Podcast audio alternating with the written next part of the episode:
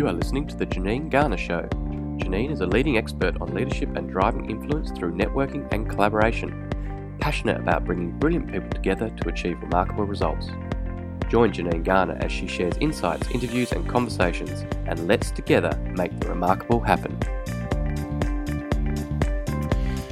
Welcome to the latest episode of Unleashing Brilliance. I am your host, Janine Garner, and it is an absolute pleasure to welcome you back, or a massive high five if this is the first time you're listening to this podcast. This podcast is all about exploring how successful individuals find their point of difference and their passion, what drives them, and their superpower. We are all about how do we unleash the brilliance of ourselves, our teams, each other, and organizations. And today it's a real pleasure to bring to you Tony Wilson. We had a great chat around the difference between talent and skill, and fundamentally the effort that you need to invest to make sure that that skill that we've all got turns into results. Our debate, our conversation is all around human performance, but most importantly, high performance. And there are so many wonderful insights and words of wisdom in this conversation. It absolutely is one that is well worth grabbing a cup of coffee, a cup of tea, or your drink of choice to join in this conversation. We talk about the internal pressures that we put under ourselves or put on ourselves to succeed, the difference between those that do succeed versus those that don't, the fact that the people that succeed are those that fall in love with the process, and how we need to start rewarding effort versus outcome. Tony Wilson, my guest for today, has a passion for human performance, and he spent his entire working life helping organizations, teams, and individuals perform at their best. Originally a performance coach for elite athletes and sporting teams throughout Australia and the USA, Tony combines cutting-edge performance science with contemporary management theory to put a unique slant on high performance in and out of the office. With a focus on high performance, he works with leaders around the world to help create the environment for their people to thrive, and works with individuals on managing their own performance and productivity. You're really in for a treat today. Please enjoy this awesome conversation that I have with the incredible Tony Wilson. Good morning, Tony. Welcome to the Unleashing Brilliance podcast. It's fabulous to have you here. Great to be here. Thank you so much for having me. I really appreciate it. I'm really excited to dig into your level of expertise, your passion for human performance, and really helping people play that bigger game is fascinating. And I can't wait to explore that and some of your learnings and share that with our listeners. But before we do, let's go right back to the very beginning, or as far back as you can remember, Tony. Where did it all start? Where did you grow up?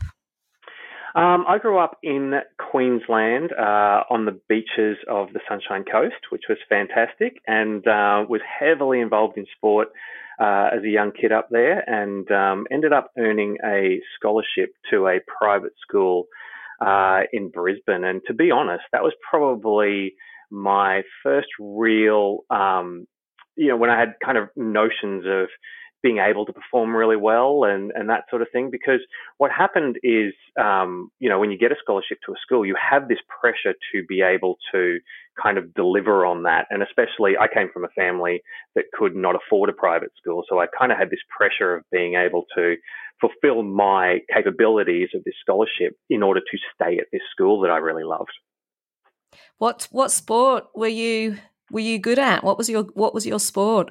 So I was a runner. I was a 100 and 200 meter sprinter, and that translated pretty well over into rugby union as well when I was young. So they were the two sports that I got the scholarship to school for. Excellent. And did you? How far did you take your sport? As a sprinter, I went to the World Junior Games, which is like the under 20 World Championships. And in rugby, I kind of gave that away once I left school because I wanted to focus on running. and probably look after your physicality. I've got two boys that both play rugby, and they've been playing since they're about 4 or 5. And I look at them and go, oh my gosh, you're already costing me a fortune in physio fees. You're going to cost yourself a fortune in surgery as you get older. That's exactly right. Although, sprinters are pretty high maintenance.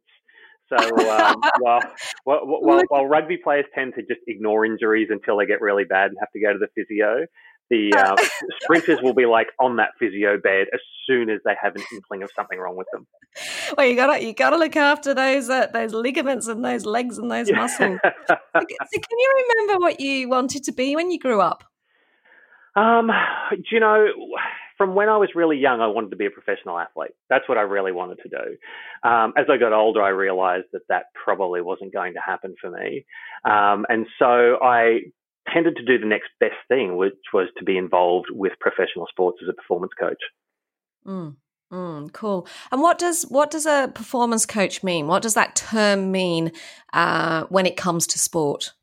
Yeah, it's a pretty varied term, to be honest. So my career started out as what we call a strength and conditioning coach. And so, I went to uni and did a degree. My undergrad degree is in science with a major in physiology. And then I went out and worked with different teams and different athletes on physical preparation. That really morphed for me into something kind of bigger and, to me, more interesting than that. So a couple of the teams that I worked with very early on up here in Queensland were the Brisbane Broncos and the Queensland Bulls, which is the cricket team. And they, I got really, really fascinated by this fact that if you looked across all of these sporting teams in just about any sport, you'd find that fitness, strength, speed, skill levels would all be pretty much the same. And I got really interested to understand then what was the difference between teams and individuals that did really well and those that didn't do it as well. If they all kind of have very, very similar raw materials, what are the things that make the successful teams and athletes really successful, and what are the things that sort of tend to hold them back? And what sort of things did you uncover? By exploring that, what does make the difference? Yeah, so I think there's two really important things at each end of the spectrum. So when we look at teams, creating that culture of high performance, creating an environment where people can turn up and just absolutely do their best work every day and are encouraged to do their best work every day is really, really paramount to getting the most out of teams. When we look at individuals, it comes back to just that strict work ethic. And for years, I tried kind of struggled with how this sort of fits into a framework. And, a few years ago, I read Angela Duckworth's book, Grit, and she gave the most elegant equation for how this actually works. And her equation comes in these two parts. And what she says is, when we look at the relationship between talent and results, we find that talent times effort equals skill, and we need this kind of base level of skill to be successful. And then the second part of that equation, which flows on from that, is that skill times effort equals results. And the really important thing in that double up of that equation is we have these two moments where effort really counts. We take our innate talent and combine it with effort, and we get a level of skill, and then we take that skill and combine it with effort, and we get this level of result. And I think that's unbelievably important. And I think one of the biggest things that separates in sport and in business the people that really, really make it versus the people that just do really well is just this notion of how do I work both at the right level in terms of volume and frequency, but also how do I do the right work? How do I do the things that kind of make the biggest impact? And one of the things that, we all have these learning moments in our careers. And one of these moments was, I remember being at training with a sporting team, and there was one of the world's best athletes that was in that team, would turn up to training early, do 2 hours worth of individual work, just working on skills and that sort of thing and areas of weakness. And one of the younger players came up to me and turned up literally 5 minutes before training. We used to have this saying, and the saying was, if you turn up 5 minutes early, you're actually 10 minutes late, right? And the whole premise behind that was that you can't turn up with 5 minutes to go and be in the team huddle, putting your shoes on and getting ready because you're not really paying attention and you're not ready to perform. So I kind of said that to this kid that, you know, turned up late. And, you know, I explained to him, like, this is the example. You've got this benchmark athlete over here who's the best in the world at what they do. They've been here for 2 hours before you even think about, you know, coming to practice. And this young kid said to me, well, do you know what? He gets paid $1 million a year. If I got paid $1 million a year, I would turn up 2 hours early as well. It was just one of those moments where you think, it's amazing how people don't get this. Here's someone that thinks that, you know, when you get paid $1 million a year, it means you work harder. But the thing he doesn't understand is the reason that guy's getting paid $1 million a year is because he does turn up 2 hours early, and he's been doing that his whole life. And that whole notion of, you know, reward for effort, I think, is often misconstrued in that way. Oh, I just love what you've shared there. It's interesting. I have, as I shared earlier, I've got two boys, and both have a very different attitude to sport. My youngest, who's only 11, is absolutely obsessed with rugby, and he is the one that gets to the field half an hour before. I can still remember it, probably about 7. He kicked off because he wanted a pull-up bar, and every morning he would get out of bed and do his pull-ups. You know, his coach would say, Cara, you know what, if you can throw the ball to the whatever the opposite was that he was throwing, you'll actually be really good at your position all weekend, throwing. Yeah. He studies the sport. Like, there's no kids' TV for him. He will literally watch the game and study and know every single player. And it was really interesting because we were in, my husband was having a drink locally when we were allowed to go out, and bumped into one of the Wallabies players. And the brother of this Wallaby player plays locally too.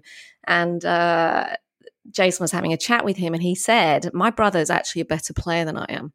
It's just that I consistently made the effort and I practiced. Yeah. And I think that's the key. There comes a point where talent is no longer enough. Yeah. There comes a point in your, whether it be your sporting career or your professional career, where you get so far based on talent or skill. Yeah. But it's what is that tipping point? What turns you from being amateur to pro? Yeah. And what you're saying is it's that effort, it's that continued commitment to mastering whatever your craft or your skill is. Yeah, yeah. And do you know, like, we used to, within these elite programs, I used to work with development athletes as well. And these are kids kind of just coming out of school, or maybe, you know, in their last couple of years of school, that have been identified as kind of high potential in that sport. And I could tell you that, like clockwork, every year we would have an intake of these younger athletes.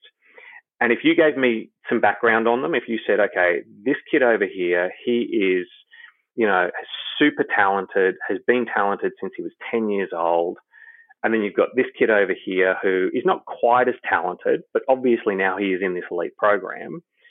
I could tell you right then and there that the kid that's talented is probably not going to quite make it, and the kid that's not as talented probably will, because he's the one that's learned to work hard.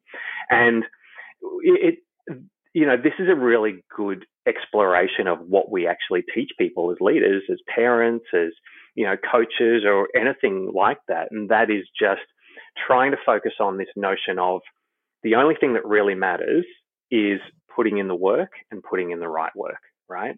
And, you know, I was having this conversation with someone the other day who said, oh, you know, I've got this young kid who doesn't want to do anything that they're not good at. Right. And he said, you know, because rugby's been cancelled for this year for their school, I want him to go for a run, but he doesn't want to run because he's not good at running. You know, he has to run. He's meant to run with this running group, but he doesn't want to do that because he's not very good at running.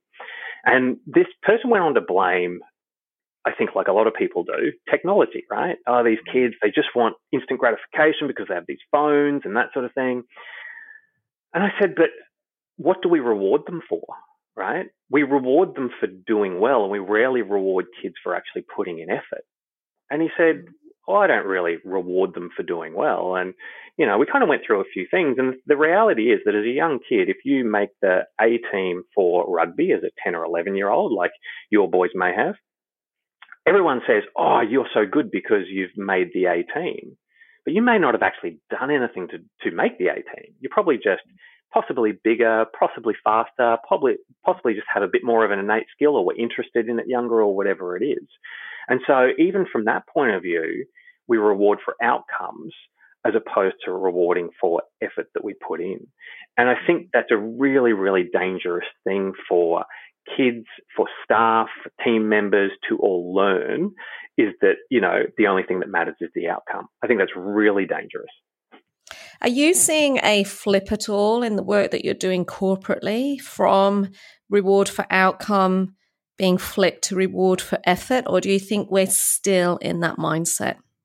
I think we are still absolutely tied up in two things that really inhibit performance in the workplace.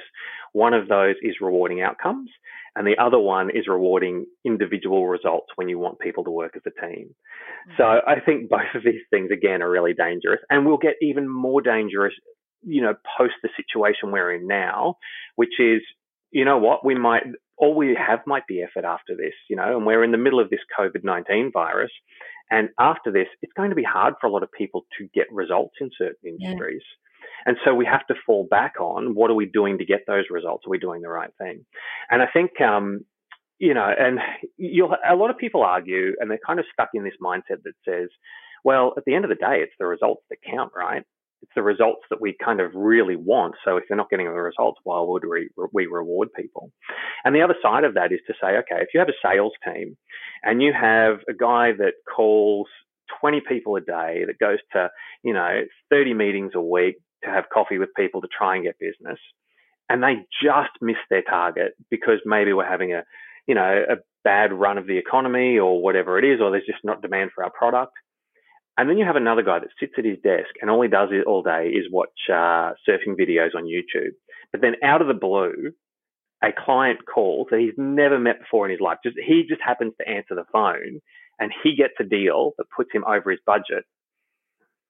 Now, if you're just rewarding outcomes, you're going to reward the guy that spent the whole quarter watching surfing videos versus the guy that went out and did the effort. And the problem there is twofold. Number one, the guy that watched the surfing videos all the time thinks that he can just do that and get amazing outcomes. And then the guy that put in the effort sees that the other guy gets rewarded and says, well, what's the point in putting in this effort? And I can guarantee you that over the long term, the person that gets the greatest sustainable results is the person that puts in the effort, right? And now you've defeated that at two ends of the spectrum. Mm-hmm. So I'm imagining there's people listening to this like me now who are nodding in agreement and going, absolutely. Some of those people may be the ones that put in the effort and don't seem to get anywhere. I mean, I worked corporately for 20 years before I went out and started building my own business. And particularly in that corporate period of my life, I can still remember people that got promoted, and you looked and you're like, how did you do that? You know, you've got done it. I've got two questions for you. One is how do people keep going? How do they keep motivating themselves when it may feel like everywhere they look, they're getting knocked back?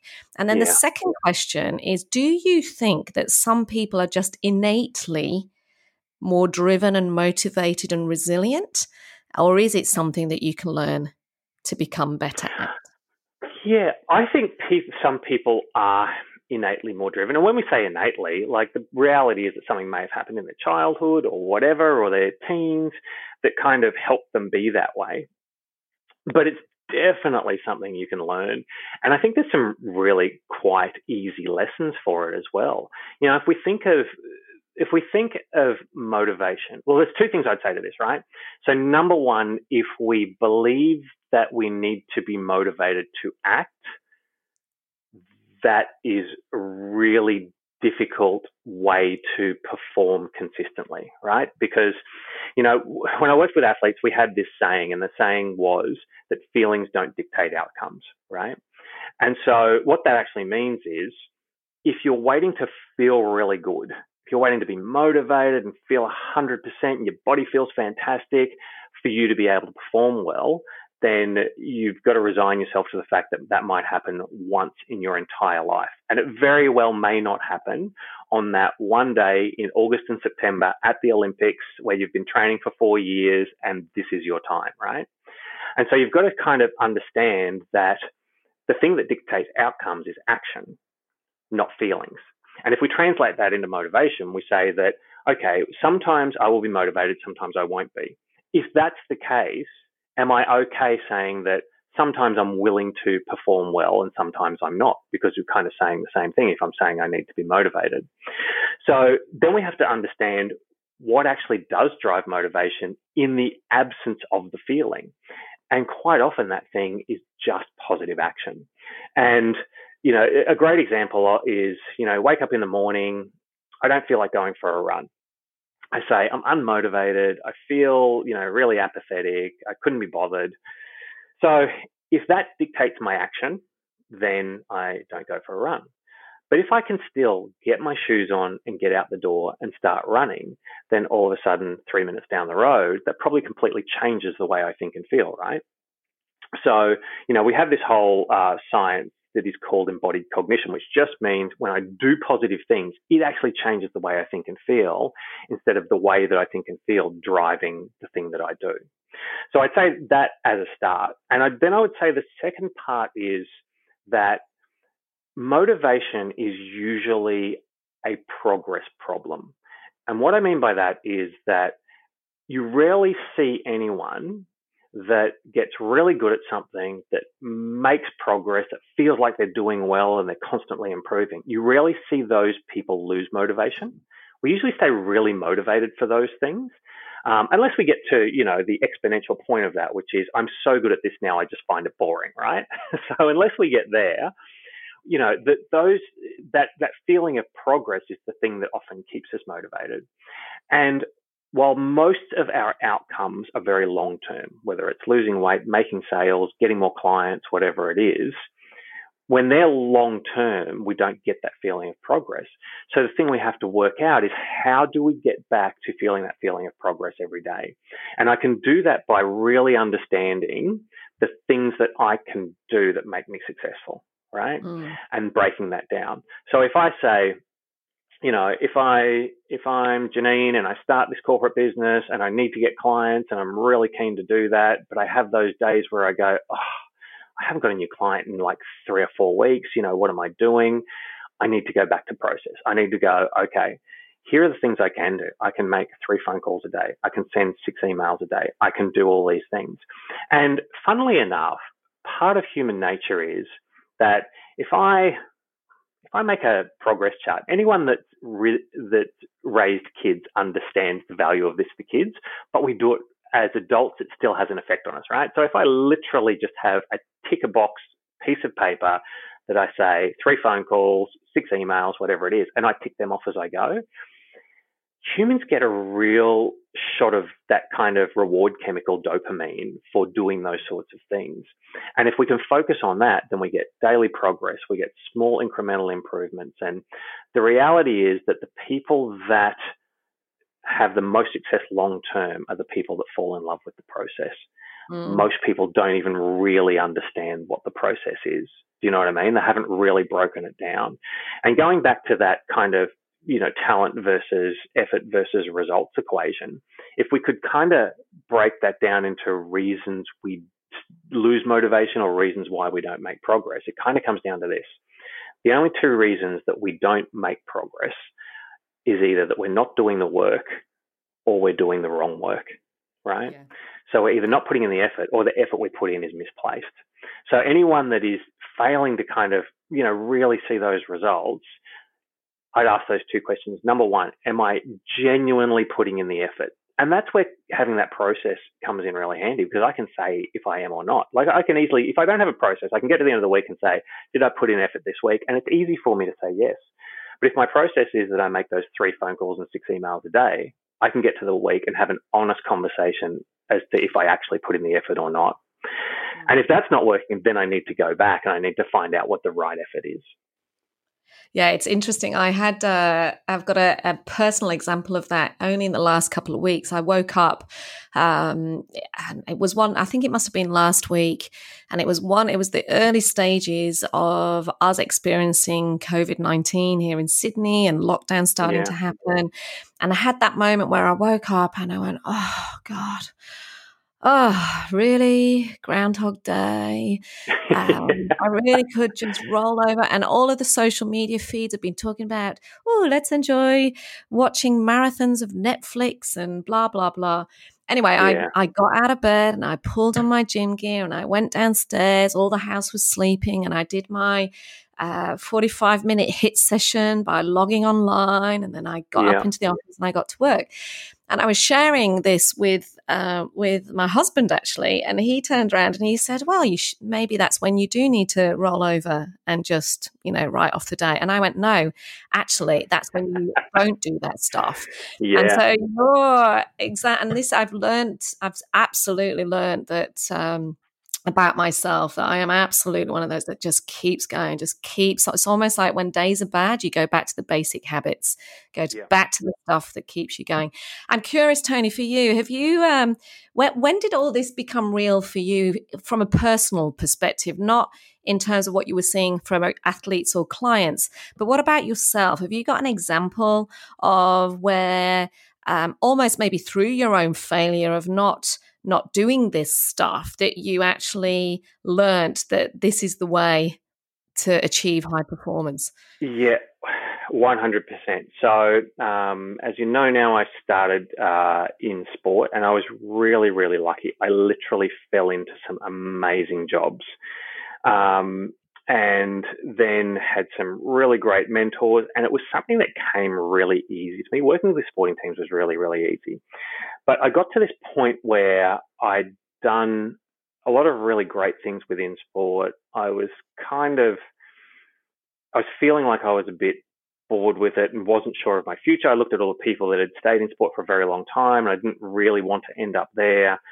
And while there's some amazing things about working in sport, there's also some really, really ordinary things as well. And I started to think, what else can I do? And that's when I went back to uni and did an MBA, just, with no real idea of what I would like to do, and kind of just fell into the stuff that I'm doing now because I had a couple of sponsors of some of the sporting teams that I worked with that came and said, hey, look, would you work with our leadership team or with our staff or whatever?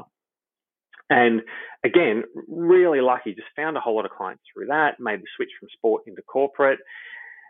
And then those clients kind of dried up. So this is around about the GFC. And unfortunately for me, in a lot of ways, I was like that talented kid that didn't put in the work. But the reason I didn't put in the work was because I'd just been really lucky and things had fallen into place for me.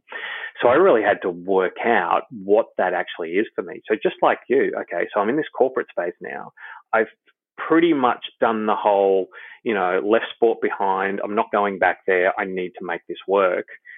What does that look like? And I really had to go and find some mentors and find some people who had done it before, and had to say, what is it that you do that gets you clients? What is it that you do that makes you really, really good at what you do? And then find out what those things are and break them down for myself. And exactly, it's exactly the same kind of story. You wake up every morning and you go, okay, I've got no idea where my next piece of business is going to come from. I've got no idea where my next clients are going to come from. And that's all, in a lot of ways, extremely unmotivating. But what can I do today that actually moves me forward? And so it was that kind of that failure of my own of not really stopping to think of what the process is and what I could do that actually made me successful because of just pure luck of being, in the right place at the right time. And I had to actually go back and really work that out for myself. Mm, yeah, that's really cool. Now, people that are listening in here, I'm sure are nodding their heads and going, all well and good. I do, because of the time that this podcast will go out and the world that we're living in, which whether you're listening to this and we're in the middle of still trying to work out what COVID-19 means, or whether you're listening to this on the other side, which as it will end at some point, from your perspective as an expert in the area of high performance, having worked with leaders around the world to create environments where people are thriving and managing their own performance and productivity, and as well as working with high-performing athletes, what are maybe three bits of advice, tips that you would give to individuals right now to help them manage their productivity and performance during these massively volatile, complex and uncertain times that we're all living in? Yeah. Well, do you know what? If I was to give three, I would kind of break it up into the three different, I guess, situations that we're seeing at the moment. So number one would be if you're a leader and you need to manage people, I'd say that the biggest tips there are, number one, just step back as far as you can and just give people those outcomes to manage. Do you know what I mean? Just say, you know what? By the end of the week, what do you think that you could have done, you know, outside of the business as usual stuff? If you have some, you know, service level agreement stuff that just needs to happen every single day, that's almost a given. But if we're working on projects and we're doing value add stuff, where can you get those by the end of the week? Just agree with people on that and then just let them go. Let them do it. Don't worry about how they do it. Don't worry if it takes them 3 days or 4 days or 5 days to do it. You know, if you agreed to that and you're happy with that outcome, then just do that. By the same token, I'd also do this if I was a leader. I'd make sure that my interactions with people aren't just transactional, because sometimes when we go to a technology-based transaction, whether that's a video conference or a phone call or an email or whatever, we kind of become really transactional because it's an efficient form of communication. We still got to be able to ask people how their weekend is and, you know, what's been going on, and show me a picture of your dog and, you know, whatever it is. Those ways that we interact with people, I'm really afraid that we're going to lose those. So that's from a leadership point of view. If you are a person working from home, I would say keep as much routine as possible. Specifically, I would talk about people who are working from home and also have their kids at home, right? So here is, I think, the number one thing you can do for this, and that is make yourself a schedule at the start of the day, make your kids a schedule at the start of the day, and make sure that you schedule into that some downtime where you are going to connect with them. The biggest problem I see with people working from home is that they end up doing two things really badly, and that is they try to engage with their kids and do their work at the same time, whereas sometimes you're just better off to say, hey, kids, I'm going to put on this movie, and for 2 hours, I'm going to absolutely nail this work, and then I'm going to give you my full attention. So we kind of do this thing where we tend to divide our attention between two things instead of giving one thing our complete attention and then giving the other thing our complete attention. So I would say make sure you do that if you're working at home with kids. And then the last group I would say is kind of the group that I feel is being really neglected through this whole, you know, through this whole COVID-19 scenario. You look on Facebook and all you see is people saying, oh, working from home with kids is so tough. And then you see, hey, support small businesses. They might have to go into lockdown. So, you know, go and get your takeaways and do all these things to try to support them while they're still open. And we've got this whole other group of people who have just lost their jobs or been stood down or have a business that actually can't open, and all they're doing is sitting at home. And, you know, like you said before, you have these memes that say, you know, hey, you know, all you have to do is sit at home and watch Netflix. It ain't that hard. Well, for those people, it actually is really hard, you know. So I would say for those people, go back, do exactly what I said before, and find a process that is going to help you be at a good point at the end of this. And maybe that part of that process is connecting with people in your network. Maybe part of the process is learning something new. And then just devote part of your day to doing that. Set those little targets. Okay, I'm going to get on LinkedIn and connect with 3 people. Ask them how they're going. Or I'm going to make just one phone call to someone. Or I'm going to look at, you know, what jobs are out there, and I'm going to contact one person about a job. Or I'm going to do an hour of reading or 15 minutes of online learning or whatever it is, if you can give yourself that structure during the day, and if you can have that feeling of just doing something positive that makes progress for you, then I think you're going to be in a far better position than if you just try to, you know, you either A, try to ignore it, or B, just go into that spiral of your own, you know, our own catastrophic thoughts of what's going to happen in 3 months or 6 months or 12 months or whatever. Just having that positive action is really, really important. And what you've taught to right there is skill times effort equals results. Tony, it's been absolutely awesome having this chat with you, and I will be sharing this podcast with my 11-year-old because I think he's going to take some inspiration from your words too. My last question. You know, we always get asked, what do you want to be when you grow up? What's next? What are you doing next? What's the big dream? My question is actually, what do you, Tony, when we talk about unleashing your brilliance, what do you want to be remembered for? It's a great question. I want to be remembered for helping people just be at their best in all aspects of their life.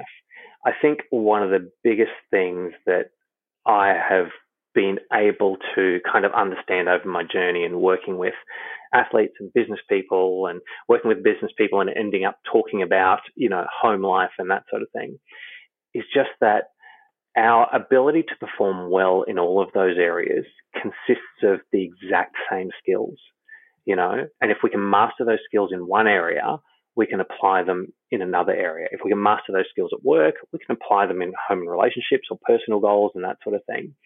And I would love people to really understand that those performance skills are things that, firstly, we can learn, and secondly, we can just apply in everything we do, and therefore get this kind of, you know, this exponential increase in our performance across all the three really important areas of work, home and relationships, and self. It's been absolutely fabulous chatting to you, Tony. Thank you so much for so willingly sharing all of your words of wisdom, things that we can put into practice right now, today, which is great, and things that we can all individually and as leaders help the people around us in terms of performing at a higher level. I will let people know how to contact you. I'm sure you'll get a few questions. Thank you so much, Tony. It's been awesome having you online. Thank you so much for having me. We hope you enjoyed listening to The Janine Garner Show. To follow her blog, purchase her books, or find out more, visit her website, janinegarner.com.au. Brilliant people, extraordinary results.